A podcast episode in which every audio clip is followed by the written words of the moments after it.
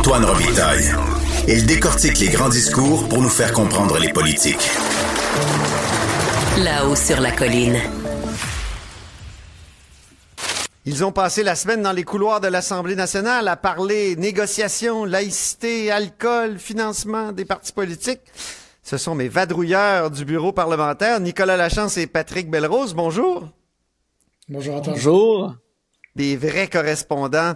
Commençons par notre premier sujet, euh, négociation. On a quand même un petit peu de nouveau là-dedans. C'est Patrick Belrose. Euh, donc, les infirmières ont, pas encore signé. Là. On pense que c'est fini, les négociations dans le secteur public, mais non. Exactement. On a tendance à penser que tout est réglé parce que là, les, les votes se terminent pour le Front commun, puis la FAE qui s'est terminée euh, il y a quelques, quelques semaines déjà. Maintenant, il reste des infirmières à signer et euh, la FIC a fait une conférence de presse euh, jeudi dernier pour un peu mettre la table à ce qui s'en vient. Parce que, dans le fond, je t'explique, c'est que pour l'instant, on parlait très peu des négociations avec les infirmières parce que celles-ci attendent que les votes soient passés pour le Front commun, pour la FAE, parce qu'elles demandent plus que le Front commun et la FAE. Donc, ils ah disent, il faut le gouvernement acceptera pas de mettre plus d'argent ou plus de conditions sur la table avant que les autres aient signé. C'est quand même, euh, c'est quand même évident. Et donc, euh, la conférence de presse qui a eu lieu jeudi, euh, Julie Bouchard, le président de la FIC, est venu dire, écoutez, nous, la question du déplacement obligatoire, là, c'est impossible, on n'acceptera pas ça. Ouais, c'est quoi ça exactement, le déplacement ben, obligatoire? c'est là que c'est intéressant parce que depuis le début, la CAC nous parle de d'un déplacement géographique. Donc, M. Dubé, le ministre de la Santé, dit, écoutez, ça se peut parfois qu'on ait besoin d'une infirmière à Longueuil, alors que la, personne travaille à Montréal. On va lui demander, de, de se déplacer, d'aller sur place quelques jours, quelques semaines, peu importe. Il faut pouvoir avoir cette mobilité-là. Tu te souviens, la, flexibilité, c'est le ben maître mot là, dans les négociations euh, avec la CAC, euh, autant pour les enseignantes que pour euh, le système de santé. Mais ce que la FIC nous a appris aujourd'hui, je trouve ça intéressant, c'est qu'on demande aussi une flexibilité entre les départements ou même ah. entre un CLSC et quelqu'un en hôpital. Donc, ça veut dire que il y a une femme qui est venue euh, donner son exemple. La femme a dit, moi, je suis infirmière en prénatalité dans un CLSC, donc du communautaire. On me demande d'aller une journée parce que c'est arrivé, là, même si c'est pas dans les conventions collectives, parfois il y en a qui, qui le demandent. On m'a demandé d'aller dans un centre de naissance, à l'hôpital. Mm-hmm. Puis elle dit, moi, là, je suis pas équipé pour m'occuper d'une femme qui fait une hémorragie post-accouchement, pas équipé pour m'occuper d'un enfant qui décompresse après l'accouchement. Elle dit, moi, j'étais pas à l'aise du tout et je me suis retrouvé... Pas équipé au sens de pas formé? Pas formé dans le sens où, exactement, elle a eu la même formation, sauf qu'elle, elle, s'est spécialisée après ses études en soins communautaires. Et là, mhm. elle se retrouve 13 ans plus tard à dire, ben, écoutez, toi, va, va t'occuper d'un d'une patiente dans un centre de naissance, ou même ça pourrait être de la cardiologie, ça pourrait être un, autre domaine. Donc elle dit, moi, sincèrement, je me sentais pas équipé pour faire ça parce que j'ai oublié comment ça fonctionne, ça, faire tel ou tel acte dans, dans, ce domaine-là. Donc, ça, mm-hmm. c'est des exemples qui ont donné, euh, ont donné jeudi. Euh, ce qui est, ce qui est vraiment intéressant parce que là, ben, ça met, en, ça met en danger quand même la santé même des personnes, des patients. Parce que ah la, dame qui est venue, euh, qui est venue raconter son histoire, elle disait, Écoutez, au début, on m'a mis avec une infirmière qui était habituée dans un centre de naissance, mais éventuellement, elle a dû partir sur un autre étage pour s'occuper d'un autre cas. Donc, je me suis ramassé seul avec une infirmière auxiliaire.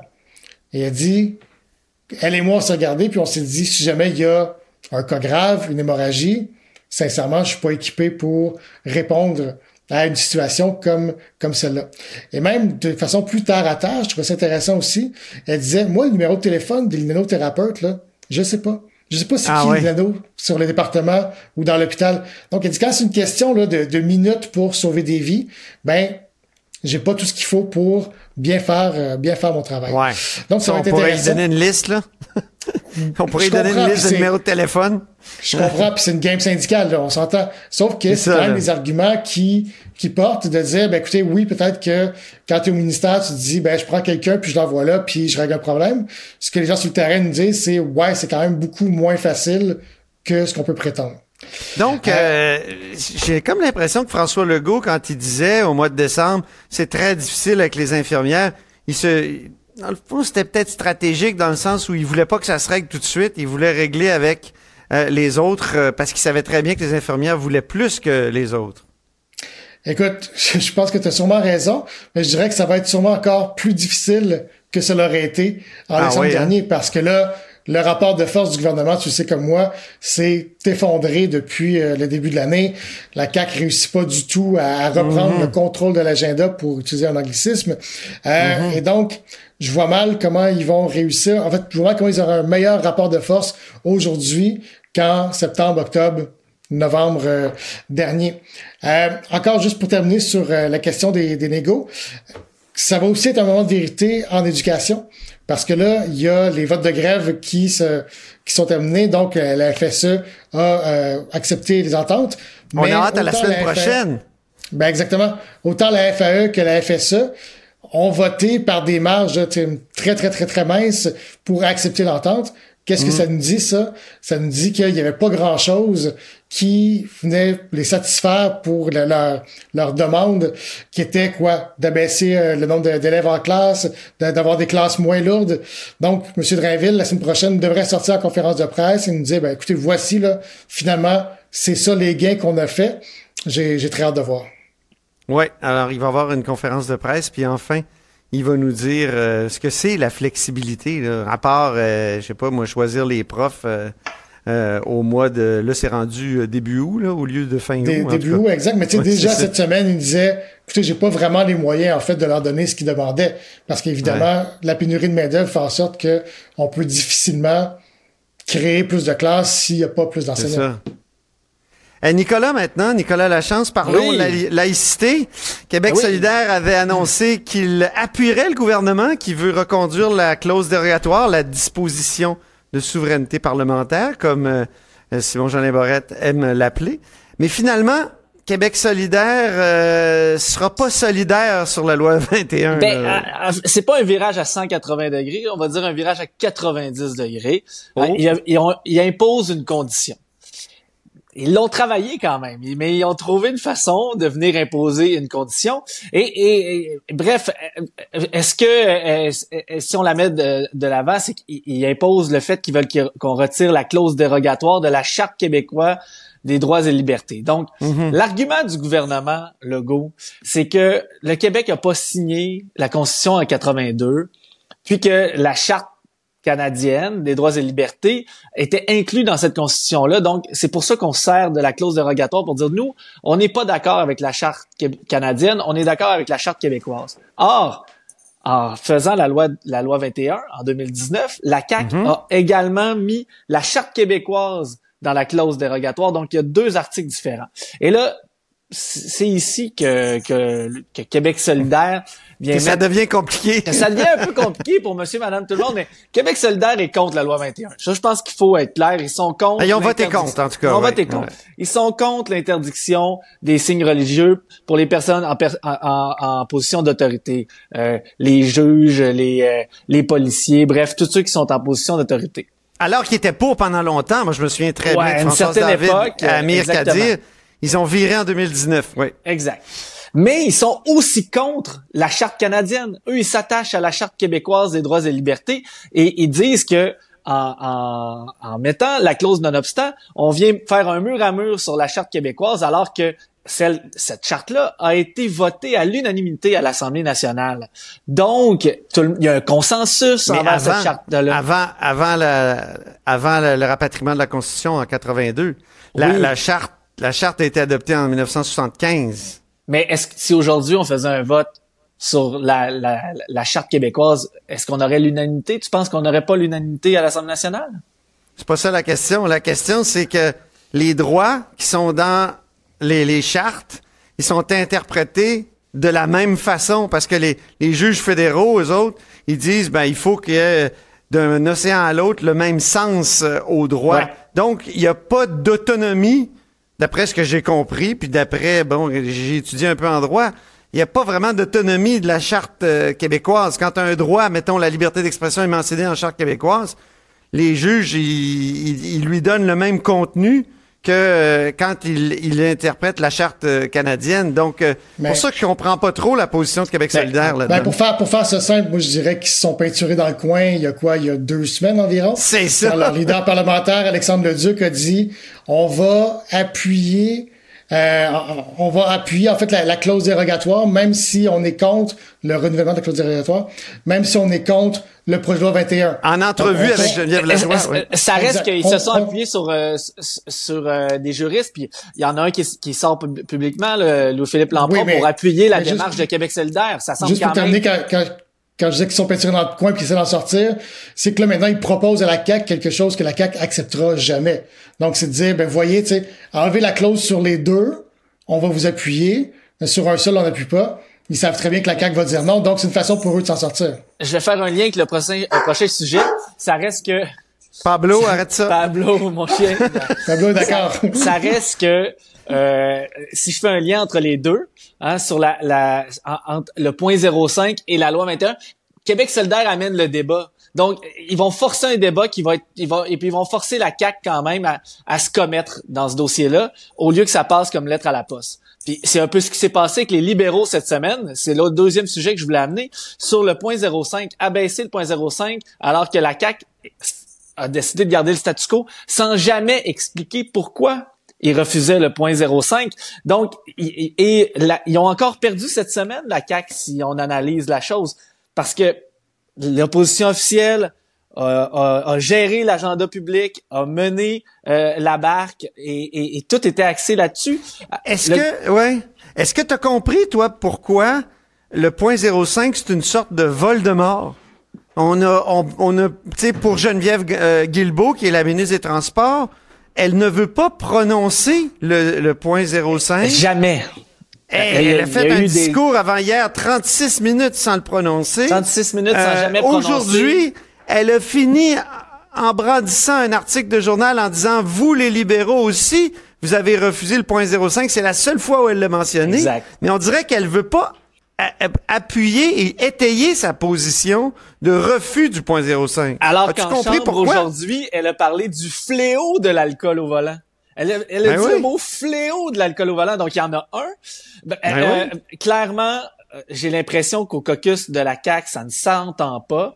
Tout le monde s'est rallié, hein? mais mais et c'est tu qu'est-ce qui m'a surpris cette semaine, c'est que jamais publiquement les caquistes ont parlé de, du point 05, ont argumenté même pour dire pourquoi on gardait le statu quo puis on gardait le point 08, alors que il y a consensus scientifique là. Ben c'est comme à l'époque ben, de la pandémie, il y a consensus scientifique. Toutefois, il y a une motion. Il faut dire que c'est une motion qui a été euh, adoptée, euh, c'est-à-dire qui a été rejetée, une motion de l'opposition. Puis là, il y a un projet de loi là euh, qui étudie le, pour modifier le code de la route. Puis bon, ce le code de la sécurité routière, exact. C'est ça. Tant qu'à l'ouvrir, ben c'est un Donc ça, c'est pas fini l'étude du projet de loi. Mais toi, ça reste que la scientifique. oui, toi, Patrick, qu'est-ce que tu penses? Il y a un consensus aussi ouais. populaire. Moi, c'est ce qui m'étonne. Les sondages sont de plus en plus en faveur. Et, la CAQ euh, gouverne beaucoup selon les sondages. On s'entend que c'était le cas depuis le début. Il y, a, un sondage léger qui dit quoi, 56% environ de mémoire, les gens appuient le point 0,5. Même plus maintenant. Il y a même un qui va monter, qui monte jusqu'à 61%, puis il y en a un autre à 57%, donc. Alors, dans, dans ce cas-là. Mais c'est pas l'électorat de la CAQ qui a été sondé. Et surtout, et surtout, on serait la dernière province à abaisser ta limite d'alcool dans ça. Donc, si on était les premiers, tu te dis, bon, ben, c'est difficile d'aller au bat quand même tout seul. Quand t'es les derniers, il semble que tu te dépêches à, rentrer dans le rang puis à dire, écoutez, ça fait longtemps que ça aurait dû être réglé, donc on va régler ça rapidement. Mais, ben ce qui m'a l'argument des régions, ben, l'argument des régions, ce qui là, parce que euh, la CAQ semble être euh, réticente à adopter le point 05 parce que les régions seraient réticentes. Ben, je vais revenir là-dessus.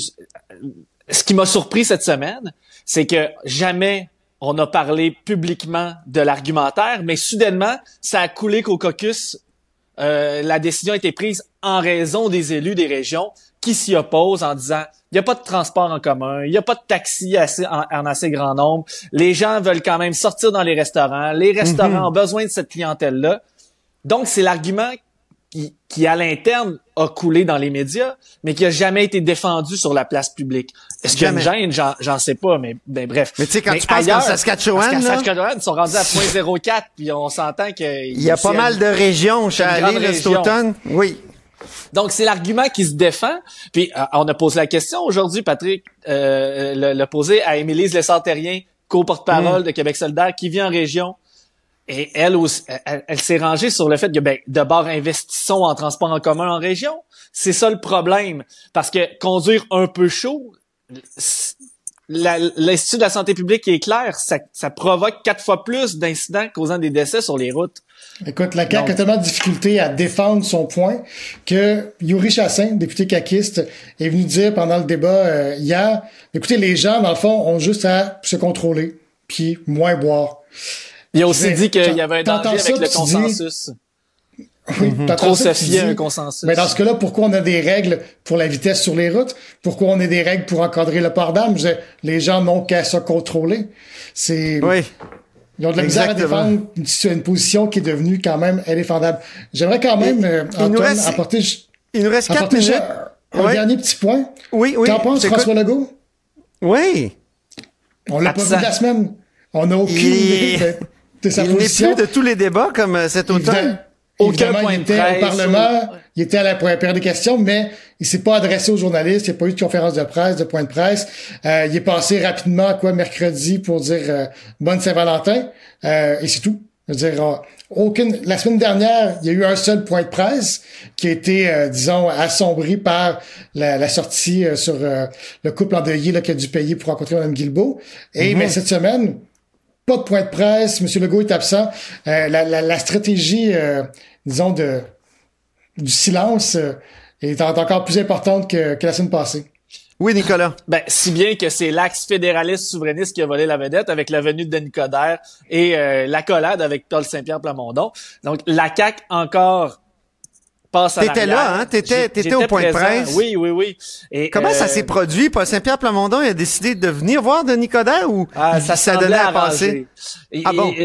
un bel addon, hein? Ils se sont positionnés à côté. On a vu PSPP, Paul Saint-Pierre Plamondon, attendre le bon moment pour un peu faire un regard vers les journalistes, vers, vers Denis Coderre pour s'incruster dans ce, cette mêlée de presse qui, euh, qui, ma foi, a été un moment passionnant euh, cette semaine à l'Assemblée nationale parce qu'il n'y en a pas eu beaucoup euh, avec l'absence dans les médias du premier ministre. ils ont pu voler la vedette complètement cette semaine, les oppositions. Parlant malgré tout ce qu'on dit, est encore forte, mais quand j'ai vu cette image-là, j'ai vu deux hommes, deux partis qui ont de l'air à se séparer le cadavre d'un autre parti, dire, ben, écoutez, moi, je reprends les souverainistes, moi, je reprends les fédéralistes, puis on va vider la... En tout cas, il essaye. Je dirais que le, cadavre n'est pas encore là, mais, mais le, lien, c'est François Legault, puis donc la colle commence à, à céder. C'est ce que, j'ai dit. La, la, la 89 députés, euh, c'est encore, euh, c'est encore majoritaire quand même, mais je disais, on voit que, tu sais, le corps est, encore chaud, mais on, on, sépare les morceaux. Faut quand même faut donner oui, à Nicolas. qu'il est capable de faire de belles métaphores. Et, il a dit, parce que lui, il veut se présenter à Québec, mais c'est un partisan du Canadien. Il a quand même dit qu'il était pour le retour des Nordiques parce que le Canadien a besoin des Nordiques pour se pratiquer. C'est un peu comme les libéraux et le PQ sur le terme de l'indépendance du Québec et du fédéralisme. Ça, je trouve ben, que c'était une belle image. Peut-être en terminant là, euh, vieux vieux vieux euh, clivage comme euh, fédéraliste souverainiste, ça ramène des, des, vieilles questions. On a vu Paul Saint-Pierre Plamondon euh, mal à l'aise avec le mot référendum, qui préférait consultation populaire et Québec solidaire euh, lui a reproché. Peut-être euh, Patrick là-dessus rapidement? Ben, en fait, juste finir sur Denis Coderre, juste dire que je trouve ça quand même très courageux de sa part de se présenter dans la région de Québec. Parce que à Montréal, ce gars-là passerait comme une balle. Vous savez, il y a des régions où il y a des appuis. Pas à la mairie. Non, pas à la mairie, je comprends, mais il y a, dans les communautés culturelles, par exemple, tu sais, il y a beaucoup d'appui, il passerait facilement. Donc, je pense que c'est quand même courageux de sa part. Un petit mot de la fin, peut-être, Nicolas? Ben, écoutez, euh, est-ce qu'on va, est-ce que le mot référendum reviendra à la mode à l'Assemblée nationale? On dirait que, c'est, en tout cas, il y a eu une journée où on a eu l'impression que c'était ça. Merci beaucoup, les gars. Je rappelle que vous êtes euh, correspondant parlementaire à l'Assemblée nationale pour le journal et le journal, Nicolas Lachance et Patrick Belrose. Merci, à bientôt.